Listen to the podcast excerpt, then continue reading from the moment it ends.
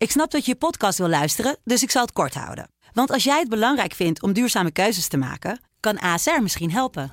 Nou hoor ik je denken, hoe dan? Nou, bijvoorbeeld bij het duurzaam herstellen van schade. Of de premies die we beleggen volgens ons duurzaam beleggingsbeleid. Dat bepaalt waar we wel en juist niet in investeren. Wil je meer weten over welke duurzame keuzes ASR maakt? Ga dan naar asr.nl slash duurzame keuzes. ASR doet het. Zo, dan kan je nu lekker naar je podcast luisteren. Dames en heren in de rechtbank. De zaak ontleed met Saskia Belleman en Wilson Boldewijn. Het is een zaak waarvan ik toen ik er naartoe ging dacht van... het is waarschijnlijk gewoon een dramatisch ongeluk geweest... maar dat beeld, dat kantelde toch De wel. podcast van de Telegraaf. Want ja, dat hij nog een half uur heeft zitten spelen in bad... terwijl hij tweede graads brandwonden had, is hoogst onwaarschijnlijk. Ja. Saskia, welkom. Dankjewel. We gaan het hebben over een verpleegkundige die een gehandicapt kind in een veel te heet bad met water stopt. Met zulke heftige gevolgen dat het jongetje overlijdt. De 63-jarige Jacques K. staat hiervoor voor de rechter. Daar gaan we het zo over hebben.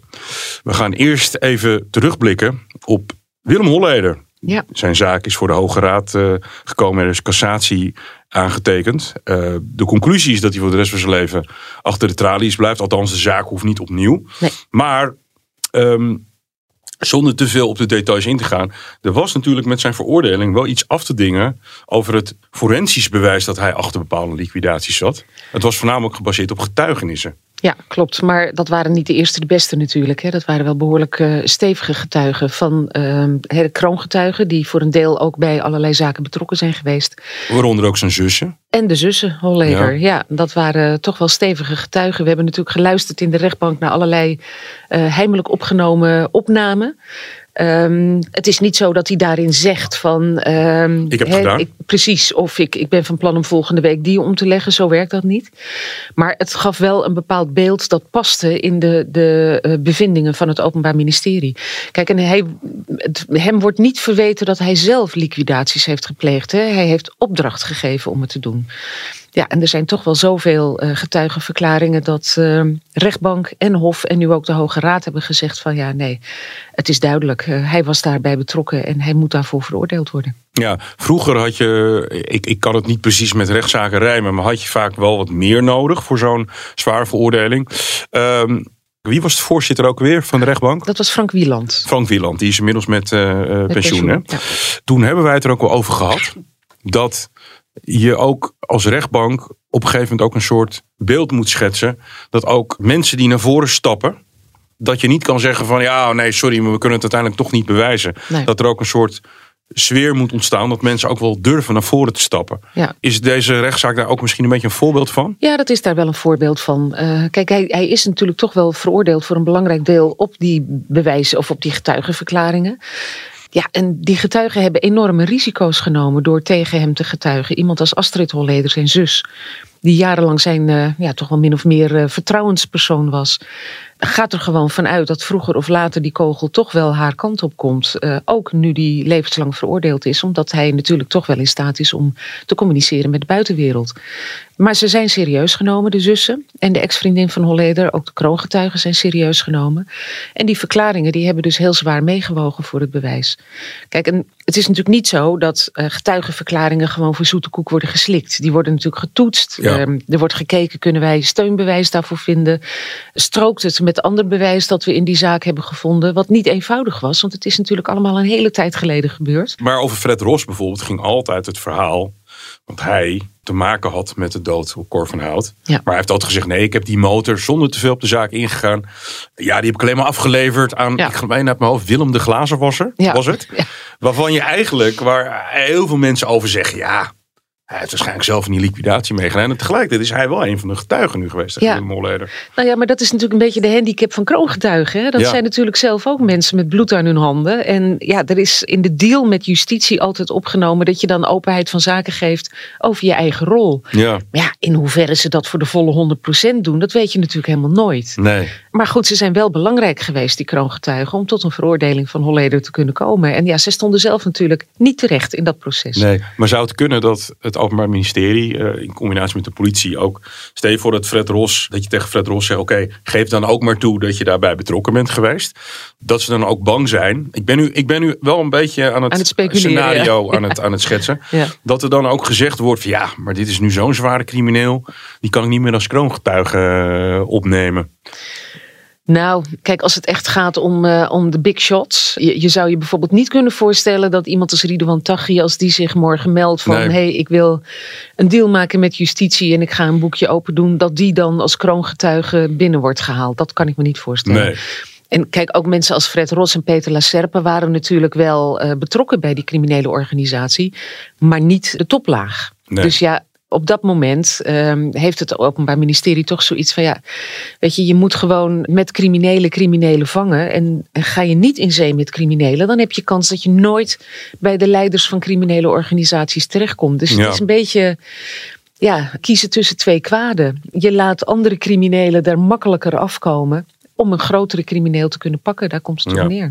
Nou, ik, ik hoop dat Willem Holler, die nu onherroepelijk veroordeeld is, misschien wel openheid van zaken nu gaat geven. En waar we ook natuurlijk. eh, Nou ja, er staat hem nog één weg open hè, en dat is het Europees Hof. Dat kan hij nog gaan doen. is, daar- Ehm, is hij een beetje te oud voor, toch? Nou Inmiddels. ja, ik heb begrepen dat zijn advocaten dat toch wel van plan zijn. En op zich zou je zeggen, ja, hij heeft niks te verliezen. Waarom zou hij het niet proberen? Ik dacht dat we het meer over de, eh, het herzieningsverzoek hadden als je eenmaal 25 jaar Oh, zit. dat bedoel je. Nee, nee, meer nee, die nee. kant op te denken, maar dat, dat nee, gaat het gaat niet echt om het. Europees Hof. Het gaat Ja. echt om het Europees Hof. Nee, ja, weet je, hij is 65. Dus Ja. als hij moet wachten op die herziening eh, over 25 jaar, ja, dan loopt hij al tegen de 90. Ja, Dus, met eh, een hart wat niet meer zo goed werkt. Nee, precies. Nou, wie weet eh, komt er nog een keer eh, echt openheid van zaken dat hij zijn hart moet luchten van wat voor rol hij nou precies heeft gespeeld.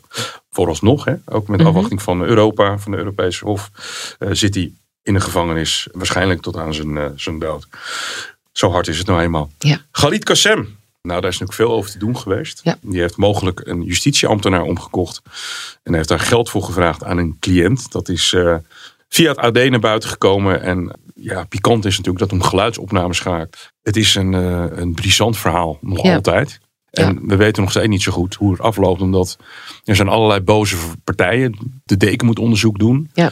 Van Oosten advocaten is boos om de dingen die gezegd zijn. Ja, die vinden dat hun reputatie besmeurd is. Ja, weet je, het is eh, die uitgelekte gespreksopname. Het feit dat er gespreksopnamen waren, was natuurlijk al bijzonder. Ja. Ik weet dat eh, Peter R. de Vries de gewoonte had om altijd alle gesprekken die hij had gehad met mensen daarna ook uit te werken en dat, en dat eh, op te slaan. Maar dat hij ze ook opnam, was mij niet bekend. Ehm, ja, daarin hoor je een gesprek waarin duidelijk wordt dat Khalid Kassem in opdracht van een cliënt heeft geprobeerd om een, eh, een ambtenaar om te kopen. En op een gegeven moment, hè, er is een discussie tussen vader de Vries, zoon Royce de Vries en Khalid Kassem. En dan wordt hem ook gewoon gevraagd van, goh, ja, eh, heb je nou een cliënt een poot uitgedraaid? Door geld te accepteren en er niks voor te doen. Of heb je een ambtenaar omgekocht? En toen ze- antwoordde Khalid Kassem: Ik heb geen cliënt een poot uitgedraaid. Dus dan blijft dat andere staan. Ja. Dat zei hij letterlijk. Wat hij nu zegt is. Het ging om een cliënt die een enorme openstaande rekening had, die die maar niet betaalde. Dus ik heb die 8000 euro beschouwd als een soort eh, betaling van een deel van die openstaande Ja, rekening. Maar dan had hij dat in die opnames kunnen zeggen. Ja, en dat deed hij niet. Nee. En het is tegelijkertijd eh, is ook dat natuurlijk tuchtrechtelijk en ook strafrechtelijk eh, verwijtbaar. Want ja, wat je doet is een cliënt oplichten.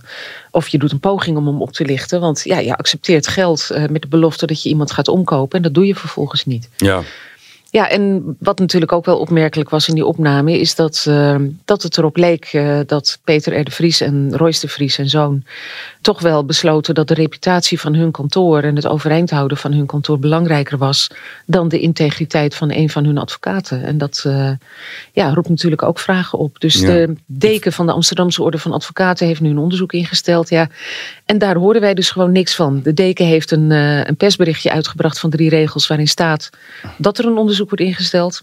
En dat er uh, tijdens het onderzoek en ook over de uitkomst van het onderzoek geen mededelingen zullen worden gedaan. En dat is natuurlijk een beetje gek. Nou, Want ja, het, is, er is hier... het is gewoon een schandalig. Wat gaat om een hele grote zaak? Nou ja, er staan hier gewoon reputaties op het spel. Dus je zult hier als deken van de Orde van Advocaten toch wel degelijk na afloop mededelingen over moeten doen. Is het bewezen, is het niet bewezen? Is er een reden voor een, uh, een tuchtzaak of niet? Dat kun je niet onder het tapijt vegen. Dus dat moet gewoon transparant. Eigenlijk is dat artikel in het AD van onze collega Jelle Tierman eigenlijk een soort document mm waar je heel veel verschillende kanten op zouden kunnen. Ook het feit dat um, er wordt eigenlijk ook een soort voorschot genomen van het gaat misschien nog wel eens uitkomen. Er werd gezegd zes maanden, twee jaar, drie jaar. Ja. Uiteindelijk is het nu uitgekomen. Wat het motief erachter is, er wordt ook heel erg veel over gespeculeerd. Peter Schouten heeft daar ook het nodig over gezegd. Uh, dat weten we niet, dat het nu uit is gekomen. Wel is het een feit dat Khalid Kassem door zijn tv-carrière uit de advocatuur is gestapt. Ja, dat klopt. Ja. Ja, nee, die tv-carrière begon natuurlijk al wat later. Hè, omdat er daarvoor ook al geruchten waren over het feit dat hij mogelijk uh, gelekt uh, zou hebben. Hij heeft destijds uh, een cliënt bijgestaan in het zogenaamde 26 koperproces. Ja, het moordco een, moordcommando van Taghi. Precies, moordcommando van Taghi. En ja, daar zijn op een gegeven moment gesprekken getapt die gingen over een advocaat, de broer van Moussa. Ja, en Khalid Kassem is advocaat en heeft een broer die Moussa heet. Maar daar is destijds niks uitgekomen. Maar hangende dat onderzoek heeft BNN-Vara hem toen even in de wachtkamer gezet. Ja. En toen er uit dat onderzoek niks kwam, is hij de talkshow uh, Galit en Sophie gaan, gaan presenteren samen met Sophie Hilbrand. Ja, nu is het de tweede keer dat hij een stap terug doet, al of niet uh, vrijwillig hangende een onderzoek naar uh, een integriteitskwestie. En dat, uh, ja, dat, het is natuurlijk voor hem een drama. Het is voor uh, Royce de Vries een drama. Het is voor iedereen een drama. En misschien ook wel voor die cliënt die door het kantoor van de Vries eigenlijk aan de kant is gezet. En er wordt nog gerefereerd naar een andere cliënt. Naar een andere persoon. Hij wordt Karel genoemd in het artikel. Ja. Waarbij het ook gebeurd schijnt te zijn. Alleen die, heeft er niet, die is niet in meegegaan. Nee. Ja, en hoeveel Karels zijn er nog meer? We weten het niet. Nou ja, het roept enorm veel vragen op. Uh, die hele opname. Ja, het is echt. Ik ben heel benieuwd wat daar allemaal uit gaat komen. Kijk, dat de deken zegt we gaan geen mededelingen doen over de uitkomst. Nou, neem voor mij maar aan. Over die uitkomst gaan we echt wel meer vernemen. Want dat kun je natuurlijk niet gewoon geheim houden. Ja, en waar ik dan wel mee eindigen, wil eindigen is dat uh, collega John van Heuvel. Die heeft ook in zijn column het nodig hierover gezegd. Maar zegt mhm. wel van. Er wordt nu gezegd dat de hele nalatenschap van Peter de Vries nu bedoezeld wordt. Nou, nou dat is onzin. Peter de Vries heeft zoveel gedaan. Ja, precies. Voor zoveel mensen, al, al de uh, cold case zaken. Ja. Maar ook uh, in het Holleder-proces, de gezusters Holleder. Hij heeft de zussen Holleder geholpen om naar voren te stappen als getuige. Heeft ze daarbij begeleid. heeft daar een hele belangrijke rol in gespeeld. Maar ook in heel veel andere zaken kwam ik voortdurend zijn naam tegen. Nicky Verstappen om er één te noemen. Om er één te noemen, dat is al een hele bekende. Maar ook in wat minder bekende zaken blijkt hij toch eigenlijk iedere keer weer een hele cruciale rol te hebben gespeeld. Dus nee, die nalatenschap van Peter Ede Vries, die, uh, die is niet aan gruzelementen. Het is wel, uh, het komt over als een smetje. Ja. En daarom is het ook goed als er heel snel duidelijkheid komt over wat is daar nou precies gebeurd. En Klopt het nou? Zijn misschien die opnamen gemanipuleerd? Heeft iemand een bepaalde bedoeling gehad met het, uh, het lekken van die opnamen? Zijn die gestolen? Zijn ze gehackt, uit de cloud gejat? Je weet het gewoon niet. Nee. Maar dat er duidelijkheid over moet komen, dat lijkt me voor de reputatie van alle betrokkenen belangrijk. Ja, de kans dat uh, Khalid Kassem nog op tv zien, of dat hij nog als advocaat gaat opereren, is wel, lijkt wel klein. Nou ja, het hangt een beetje van de uitkomst van het onderzoek uh, af natuurlijk. Maar ja, het, het, doet zijn reputatie niet goed. Hè. Er blijft altijd zo'n zweem om je heen hangen. En of het nou wel of niet aangetoond wordt. Uh, zelfs als er wordt gezegd er is geen bewijs voor gevonden. Wil dat niet zeggen dat je 100% off de hoek bent. Waar ook is. Nou ja, is niet denken vuur. de meeste mensen. Er is niet altijd vuur. Maar ja, het spreekwoord gaat wel op. We gaan het hebben over een, uh, een drama wat zich afspeelde in 2020. Verpleegkundige Jacques K die eh, moest een gehandicapt jongetje in bad doen. Wie was dat jongetje, Saskia? Ja, dat jongetje was uh, Zairo. 14 jaar oud, maar hij leed aan een, een, zeldzame vorm van dwerggroei. En het gevolg daarvan was dat hij niet kon praten, dat hij uiteraard niet groeide. Hij kon niet slikken, hij was afhankelijk van uh, zondevoeding, had eigenlijk 24 uur per dag zorg nodig. En dat kreeg hij in het pleeggezin van pleegmoeder Petra pleegmoeder Petra. Wanneer speelde dit zich af, deze zaak? Want de rechtszaak was uh, gisteren, donderdag. Ja, die heeft vier jaar op zich laten wachten, extreem lang. Wat daar precies de reden van is, dat hebben we eigenlijk niet te horen gekregen. Uh, maar het speelde zich inderdaad af in maart 2020. En Jacques K., verpleegkundige, die kwam in november 2019 in beeld bij uh, pleegmoeder uh, Petra. Want uh, hij was zo zwaar gehandicapt, meervoudig, ja. dat er echt hulp nodig was. Ja. En K. was de verpleegkundige ja. die die hulp kon bieden. Nou ja, dat heeft dus eigenlijk pleegmoeder Petra al die jaren met haar gezin samen gedaan. Alleen zij begon zelf wat gezondheidsproblemen te krijgen. Ze had dus echt ondersteuning nodig. En die dacht ze te hebben gevonden in de persoon van. Jacques K. die, die runde een bedrijfje dat heette Aparte Zorg. Pleegmoeder Petra was extreem voorzichtig als het ging om Zairo. Je kunt je voorstellen, zo'n zwaar gehandicapt jongetje... dat al 13,5 jaar bij je in huis is... want hij kwam bij ze in huis toen hij één of anderhalf was... dat bepaalt de hele gang van zaken binnen je gezin. En nou, pleegmoeder Petra heeft altijd naar beste kunnen voor hem gezorgd, maar kon dat dus op een gegeven moment niet meer in haar eentje aan. Nou, ik, vind al, ik vind het al een hele, hele opgave hoe zij dat al die jaren heeft gigantisch, gedaan. Gigantisch, Maar het was wel, uh, Zairo was toch op de een of andere manier, ondanks zijn zware handicap, of misschien wel dankzij, de spil waar het hele gezin om draaide. Ja. Want we hebben gisteren ook geluisterd naar zijn pleegzusje, Jaronna. Ja, die ook zei van ik beschouwde hem gewoon als mijn kleine broertje. Mijn aapje had ze, had ze het over. Omdat hij iedere keer als ze hem optilde zich als een aapje aan haar vastklemde. Ja. Dus ja, hij was echt een beetje de, de lijm binnen het gezin, leek het wel. En dat hele gezin heeft door deze hele affaire enorm te lijden gehad. Die, die lijm is eruit, lijkt het wel. Chaka die runde dus met zijn bedrijfje Aparte Zorg een soort uh, uitzendbureautje voor verpleegkundigen en verzorgenden. Ging vooral om thuiszorg dan? Ja. hij kwam in huis bij uh, uh, pleegmoeder Petra. Hij liep een paar maanden met haar mee hè, om te leren wat moet ik precies doen, hoe moet ik omgaan met Sairo. Bijvoorbeeld het in bad doen, dat was een belangrijk ritueel s'morgens. Dat vond uh, Sairo hartstikke fijn. Maar er zaten wel allerlei stapjes. stapjes in. Ja, dat water dat mocht bijvoorbeeld nooit heter zijn dan, ik meen dat het 38 graden was. Het bad mocht maar een heel klein laagje water in staan, want anders zou die misschien verdrinken. Dus dat mocht nooit hoog staan. En uh, ja, dan er moest altijd toezicht op blijven. Nou, op die uh, 10 maart 2020 hebben uh, stief, of pleegmoeder Petra, sorry, haar dochter en Jacques morgens eerst nog even koffie gedronken. Toen zijn die vrouwen gaan boodschappen doen. En Jacques zou Zairo in bad gaan doen. En nou, jongetje zat net vijf minuten in bad, zei Jacques. En toen ging hij staan. En dat was een beetje ongebruikelijk. Ja, want hij kon niet praten. Hè, hij kon niet praten. Hij kan ook niet aangeven dat hij pijn heeft, bijvoorbeeld. Nee. Dat kon hij allemaal niet. Maar dat hij ging staan, dat was na vijf minuten best wel bijzonder. En Jacques zegt dat hij toen ook wel constateerde dat hij hele rode billetjes had. Dus hij heeft op de een of andere manier wel gezien dat er iets niet helemaal goed was gegaan. Hij heeft toen het bad leeg laten lopen. Heeft dat vervolgens gevuld met lauw water. En heeft dat jongetje er weer ingezet. En wat hij zelf zei tegen de rechtbank gisteren in Breda. Hij heeft daar gewoon nog 20, 30 minuten lekker zitten spelen. Lekker een beetje spetteren met water. En ik heb met, met hem meegespeeld. Alleen toen ik hem een, een half uurtje later uit dat bad tilde, viel me op dat hij nog steeds wel erg rood was. En wat hij op een gegeven moment ook zag was dat de huid op de benen van het jongetje losliet. Ja, foute boel. En wat zei hij gisteren tegen de rechtbank? Ik dacht aan een huidaandoening. Ja. Want zegt hij, ik heb het water gecheckt. Ik vond het niet te heet. Ik zou er zelf makkelijk een half uur in kunnen liggen.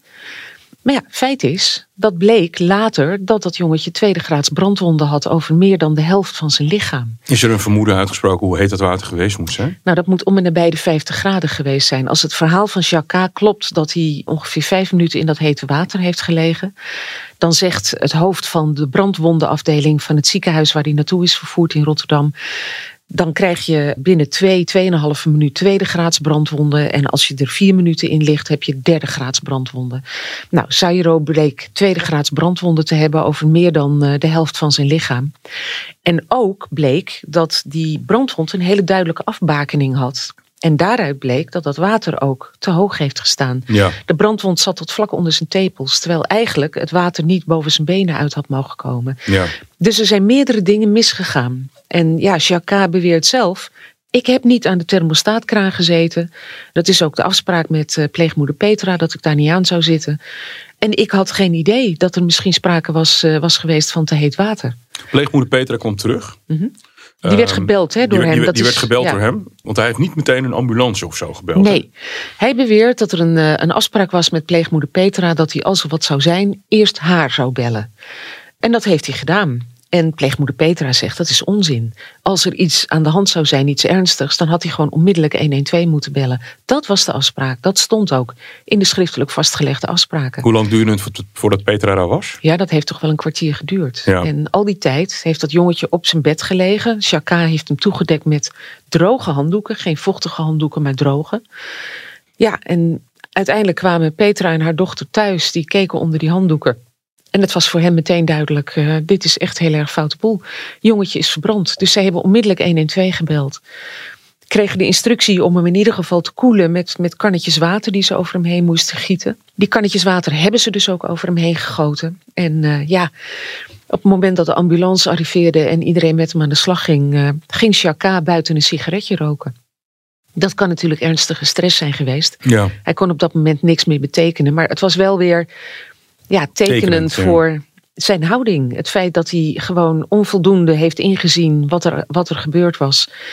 Dat hij mogelijk het badwater niet heeft gecontroleerd, ook al zei hij dat. Want hij heeft tegen een agent onmiddellijk na dat voorval gezegd dat het water kokend heet was. Nou, Dus hij heeft zich wel ontkende- degelijk versproken. nou ja, hij ontkende nu dat hij dat had gezegd. Maar ja, je, je gaat er toch vanuit dat een agent dat niet uit zijn duim zuigt. En eh, dat dat wel degelijk klopt. Er is een ambulance gekomen. Mhm. Zairo is naar het ziekenhuis vervoerd. Ja. Hoe is het verder afgelopen met hem? We weten uiteindelijk dat hij overleden is. Maar Ja. hoe lang heeft dat nog geduurd? Twee dagen. Twee hij dagen. eh, heeft het nog twee dagen volgehouden. En toen is hij uiteindelijk toch overleden. Ja, 14-jarige het drama. leeftijd. 14 jaar oud. En Ja. ja. een jongetje dat voor zijn zorg natuurlijk gewoon volledig afhankelijk was van eh, professionals. Mensen die wisten wat ze deden. En zoals de officier van justitie zei, Jacques had geen idee wat hij aan het doen was. En ja, wat ook gisteren uit de zaak kwam, want er werd aanvankelijk gezegd, hij heeft zijn diploma Z-verpleegkundige gehaald in 1981. Heeft ook nog een EHBO-cursus gedaan, maar heeft eigenlijk nooit meer nascholing eh, gevolgd. En hij was ook niet ingeschreven in het BIG-register. Dat is wel heel apart. Dat is inderdaad apart. Je vraagt je af waarom hij dat niet had gedaan. En wat ook bleek gisteren, er werd wel gezegd van hij heeft 40 jaar ervaring in de zorg. En hij stond bekend als iemand met hart voor zijn patiënten. Maar hij was niet altijd even, even grondig in het opvolgen van regeltjes. Nou, denk- nonchalant. Nou ja, je denkt eerst nog als je dat hoort van... oké, soms zijn regeltjes eerder knellend dan dat ze wat opleveren. Maar wat bleek uit het requisitoor van de officier van justitie... dat de inspectie eh, Gezondheidszorg en Jeugd al eind 2019... een vernietigend rapport over zijn bedrijfje heeft opgesteld. Dat voldeed op geen enkele manier aan de randvoorwaarden... die, eh, die moeten worden vervuld om veilige zorg te kunnen leveren. En hoezo is dat dan nog open gebleven? Nou ja, dat vraag je je dus af. Ik geloof dat de inspectie niet echt de bevoegdheid heeft om een bedrijf te sluiten. En hij heeft de oekase gekregen dat hij verbeteringen moest aanbrengen. En dat is niet gebeurd. Maanden later bleek er nog steeds geen enkele verbetering te zijn opgetreden. Eh, de nascholing eh, was knudden, die heeft hij niet gevolgd. Dus ja, er is aan alle kanten van alles misgegaan. En dat onderzoek van eh, de inspectie, dat zegt natuurlijk best wel een hele hoop. Dus ja, het is een zaak waarvan ik toen ik er naartoe ging dacht van het is waarschijnlijk gewoon een dramatisch ongeluk geweest. Maar dat beeld dat kantelde toch wel tijdens de rechtszaak. Wat voor beeld kreeg je van hem? Nou ja, iemand die, die vooral heel vaak zei dat hij het niet meer wist. Die zich beriep op het feit dat het vier jaar geleden is. Aan de andere kant denk ik, ja, als je zo'n drama meemaakt. Dat moet heel hard binnenkomen. Nou, dat moet bijna op je netvlies gegrift staan. Ja. Hè? Dat, dat vergeet je niet zo makkelijk. En er liggen natuurlijk die eerdere verklaringen hè, die hij eh, heeft, eh, heeft afgelegd tegenover een agent. Tegen wie die zei dat het water kokend heet was. En het is natuurlijk toch wel opmerkelijk dat eh, zo'n jongetje in een bad wordt gestopt. En als je voelt dat het water kokend heet is, dan zou je hem er onmiddellijk uithalen. Dus het lijkt erop dat hij het niet heeft gecontroleerd. Ja. Hij zegt zelf van wel, maar hij zegt ook op heel veel vragen die hij kreeg: Ik weet het niet, Nee. ik weet het niet meer. Nee. Maar het is een drama in alle opzichten. Maar wat voor indruk kreeg je van hem als- persoon? Ja, ik moet eerlijk zeggen dat hij. Het, het is natuurlijk ook wel al vier jaar geleden. Hij kwam op mij nou niet bepaald heel empathisch over. Het, het, hij gaf in ieder geval niet echt heel erg openheid van zaken. zei wel dat hij het een verschrikkelijke zaak vond. Maar ja, het, het kwam niet heel invoelend over, Nee. hoor, moet ik zeggen. Hij, hij zal ongetwijfeld ook heel erg nerveus zijn geweest. En eh, ja, vertelde ook wel dat hij ontzettend had opgezien tegen de rechtszaak. Dat hij als een zwaard van Damocles boven zijn hoofd had gehangen. Maar wat ook eh, bleek tijdens de rechtszaak, is dat hij eigenlijk gewoon door is gegaan met het, eh, het plegen van zorg voor mensen thuis. Want hoe is het traject gegaan? Is er aangifte gedaan van zware mishandeling of zo bij de politie? Weet je daar iets over? Nou, de politie is er wel bij betrokken geweest. Of het nou officieel een aangifte is geweest, dat weet ik niet. Maar weet je, dat, dat hoeft niet per se. Eh, de politie kan ook zelf besluiten om er een zaak van te maken. Ja. En het Openbaar Ministerie kan zelf besluiten van nou, hier is toch wel vervolging geboden. En dat hebben ze dus ook gedaan. En ja, het is. eh, een, Ja, een- maar het is wel opmerkelijk dat het gebeurt. Ja. Je bent al een keer in 2019 op de vingers getikt door de inspectie. Ja. Er is iemand overleden. En vervolgens gaat je bedrijfje eh, gaat weer verder. ja, Dus hij is het niet een instantie eh, die zegt van de deur gaat nu dicht. Nee, blijkbaar niet. En blijkbaar kan dat ook niet als je niet BIG geregistreerd bent. Want als je wel BIG geregistreerd bent, dan kunnen ze je registratie afpakken. Dan, en dan zijn er kennelijk allerlei mogelijkheden. Maar op dit moment was dat dus blijkbaar niet mogelijk. Hij Nee. kon gewoon doorgaan. Hij was een soort En verzorgende. Hij zegt wel van ik, eh, ik ben alleen nog maar aan de slag met somatische patiënten. Dus niet meer met meervoudige gehandicapten. Maar met volwassenen die ook zelf kunnen aangeven dat ze iets niet prettig vinden. Of dat iets niet deugt of wat dan ook. Eh, dat dan weer wel. Aan de andere kant, ja, wie controleert dat? Ik Ja. weet het niet. En er is nu, maar dat is dan dus vier jaar na dato, wel een beroepsverbod voor hem eh, geëist. Of tegen hem geëist van vijf jaar. Ja, je zou zeggen van, eh, kan dat niet wat langer als iemand zoiets heeft gedaan? Ja. Maar dat schijnt dus niet te kunnen. Als iemand wordt vervolgd voor dood door schuld, dan kun je dus voor dood door schuld niet langer dan een beroepsverbod van vijf jaar eisen. ja. Maar het is natuurlijk wel een beetje raar dat dat pas na vier jaar gebeurt.